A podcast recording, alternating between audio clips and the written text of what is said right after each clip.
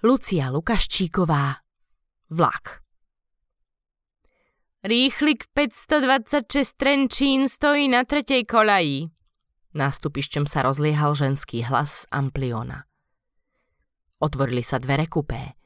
Denis zdvihol pohľad.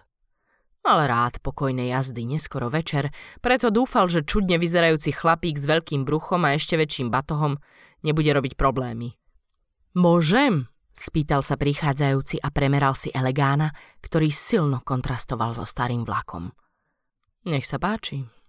Spolu s chlapom sa dnu vovalil smrad cesnaku, potu a alkoholu. Denis pokrčil nosom.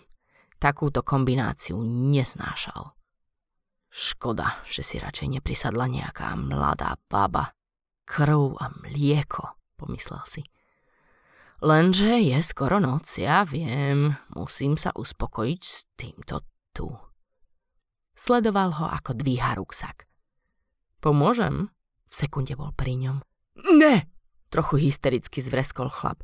Nemusíš! Dodal miernejšie a s námahou ho vyložil na policu bližšie k dverám. Denis sa uvelebil pri okne a nasadil si slúchadlá. Hodil očkom na starodávny turistický batoh, ktorý bol naplnený až na prasknutie. Zdalo sa mu, že sa z neho valil pach klobásky a niečoho železitého. Keď na sebe zacítil tučkou pohľad, pozrel sa von oknom.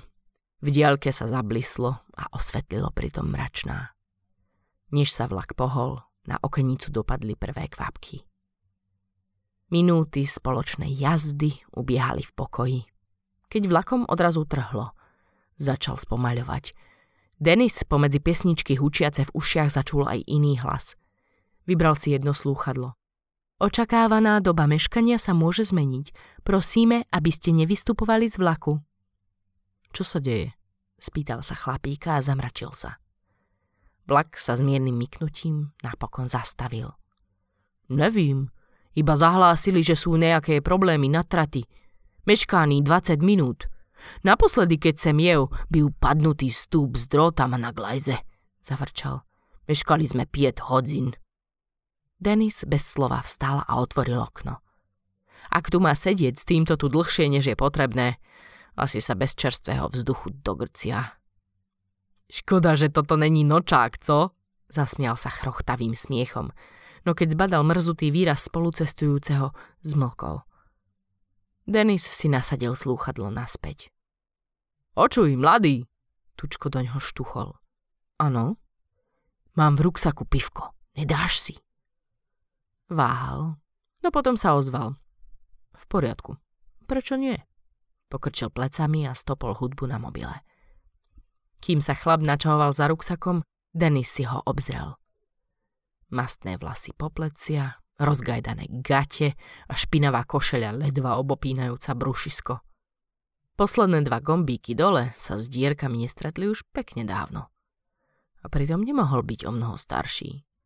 Na, inak sem Jano. Denis.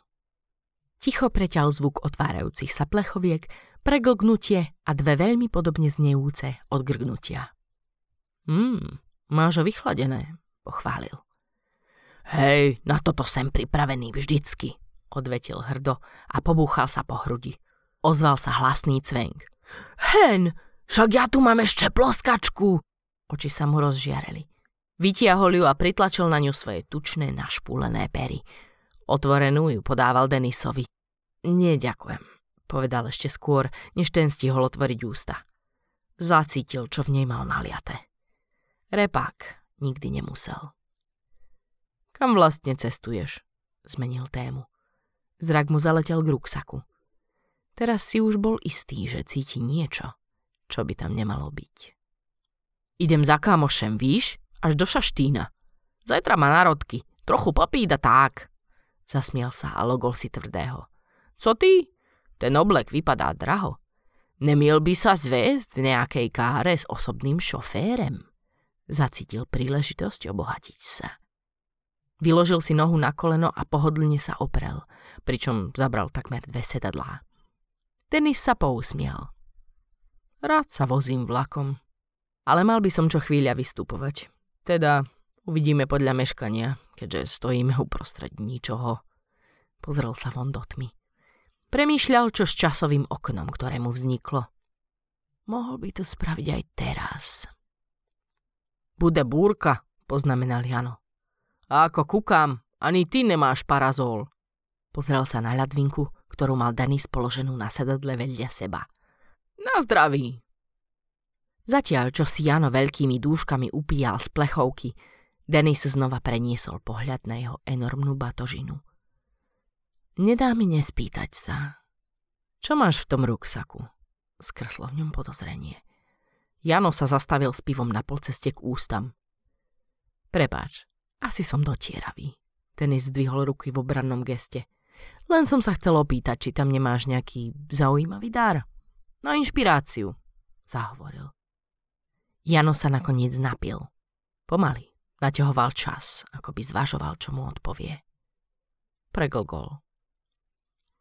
Ja ty vlastne nemusím ríkať, co v nem mám, potiahol nosom. Zrazu mal v hlase zvláštny tón. V kupe zavládlo napätie. Dážď neprívetivo bičoval do okien. Denis otočil na seba zápestie s hodinkami. dvadsať minút už prešlo a vlak sa stále nehýbal. No v tomto začul. Kroky. Na chodbe sa ako na zavolanie myhla postava ponáhľajúcej sa sprievodkyne. Jano zvedavo vystrčil hlavu von z kupé. Hej, paničko! Moment, odpovedala, ani sa neobzrela. Jano sledoval prázdnu uličku. V tom sa vystrčila hlava aj z iného kupé a potom ešte jedna. Viete niečo? Ozval sa hlas z diaľky. Vôbec nic, odvetil Jano a znova si sadol. Dvere však nechal otvorené.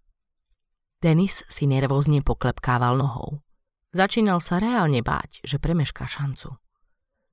Na druhej strane stále by mohol počkať až na konečnú. Zrazu sa z reproduktora ozvala známa melódia. Obaja chlapi sa v sedadlách vystreli. Vážení cestujúci, prehovoril náhlivo ženský hlas. Kvôli nepriaznivému počasiu vznikol na trati pred nami problém s vedením. Zatiaľ náš vlak odstavili a musíme čakať. Predpokladaný čas meškania deväťdesiat minút. Ale takto ne, rozhodil Jano nahnevane rukami. Tuším, sem toho piva vzal málo. Tri nebudú stačiť, pokrčil prázdnu plechovku a šmarel ju do kúta. Odrazila sa a takmer trafila Denisa do tváre. No on zareagoval pohotovo a v poslednej sekunde ju zachytil. Jano na ňo zízal s otvorenými ústami.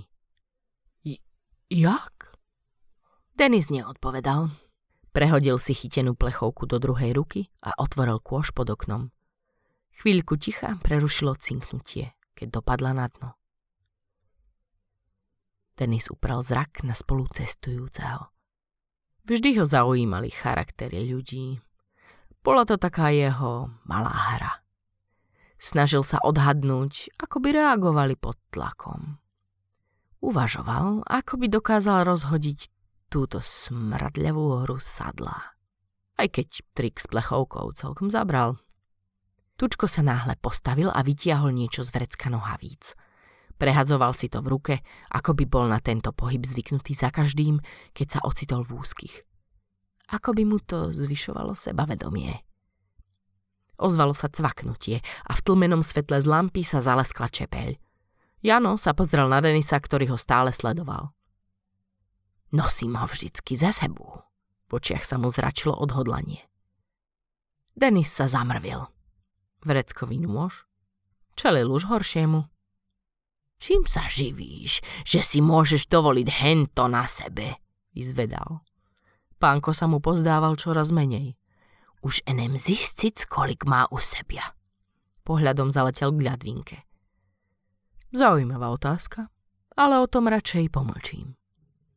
Aspoň zatiaľ, pomyslel si Denis. Začalo to byť medzi nimi napäté. Jano vyzeral, že má niečo za ľubom, no potom sa znova posadil. A tak len mlčky na seba zazerali.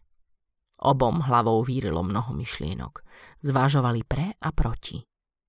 Ani jeden z nich sa však nepohol, aby si presadol do iného kupé. Celý vlak sa akoby ponoril do ťaživého ticha spolu s nimi. Tých pár cestujúcich, čo sa ním viezli, netrpezlivo vyčkávalo. Čas ubiehal veľmi pomaly. No jeden pasažier bol netrpezlivejší ako tí ostatní.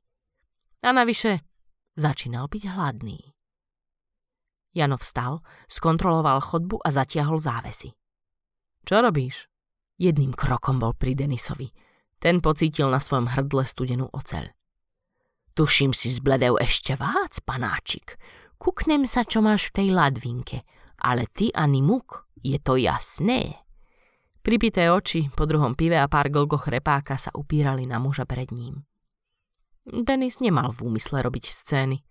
Prikývol. Jano jednou rukou šmátral po sedadle, pričom nespúšťal oči z mladého. Keď sa jeho prsty dotkli toho, čo hľadal, na sekundu preniesol pozornosť tam. Denis čakal len na to. Ruku s nožom mu vykrútil až tak, že ho prinútil skvílením sa zosypať na špinavú dlášku. Pocítil puknutie. Nečakal som, že dnes narazím na takého čuráka, ako si ty, povedal Janovi do ucha. Jednou rukou mu zakryl ústa a druhou mu bleskovo priložil na odhalené brucho jeho vlastný nôž. Priznaj sa, čo máš v tom patohu? Odpovedou mu bolo zúrivé kývanie hlavou do strán. Tak ty nechceš. Čo sa za to hambíš? Najskôr robíš nepekné veci a potom sa nepriznáš. V šialenom úsmeve odhalil biele zuby. Janovi z oka vytryskla slza strachu. Ja ti poviem, čo tam je. Cítil som to už, keď si vošiel. Zrejme patríš k tým, čo nemali najšťastnejšie detstvo, alebo si zastrašovaním kompenzuješ iné mindráky. Takých ako ty som stretol už mnoho. Páči sa ti to, napĺňa ťa to. Až tak, že si neodolal a z posledného lupu si si zobral aj suvenír. Je tak. Nožom sa pohrával s gombíkmi na Janovej košeli, tentoraz pri krku. Najskôr odrezal jeden, potom druhý. Jano ani nepípol. Akurát neviem rozoznať, či to bola žena alebo muž. A ktorú časť tela si si zobral so sebou. Janove vydesené oči ho neprekvapili, len ho utvrdili v tom, že má stále dobrý odhad. Aspoň nebudem mať výčitky za to. Zasekol sa uprostred vety a započúval sa do nočného ticha. Tiché bzúčanie neónky sprevádzalo vzdialené klopkanie a hlasy. Sprievodkyňa sa vracala naspäť. Musí konať rýchlo. Dúfam, že už ľutuješ, čo si spravil. Teraz sa konečne dozvieš, čím sa živím. Stretneme sa v pekle. Nôž dopadol na linoleum. Denis ho nepotreboval. Vrhol sa na Janové hrdlo a sal ako besný. Jedol už týždeň. Nevadil mu ani cesnak, ktorým bol napáchnutý. Nechal sa uniesť vlnou adrenalínu, ktorá ho zaplavila. Pri dvoch bodkách na krku to neostalo. Jano mohol byť rád, že mal hlavu ešte stále spojenú s telom. Fuj, škoda toho repáku. Odplil si do servítky, ktorú vytiahol z ľadvinky. Skontroloval oblek. Bez újmy. Otvoril okno do Korán. Janové telo zdvihol s ľahkosťou, ako by to bola iba handrová bábika. Hustá tma a zvuky lesa stlmili jeho dopad do trávy. Na dnes máme hotovo. Denis si pomedlil ruky a vyskočil za spolucestujúcim. Založil si slúchadlá a stlačil prehrať. Len ty a vrah, to sú tvoje horory na videu. Aká výstižná pesnička, pomyslel si, keď mu za chrbtom mizli svetlá stojaceho vlaku.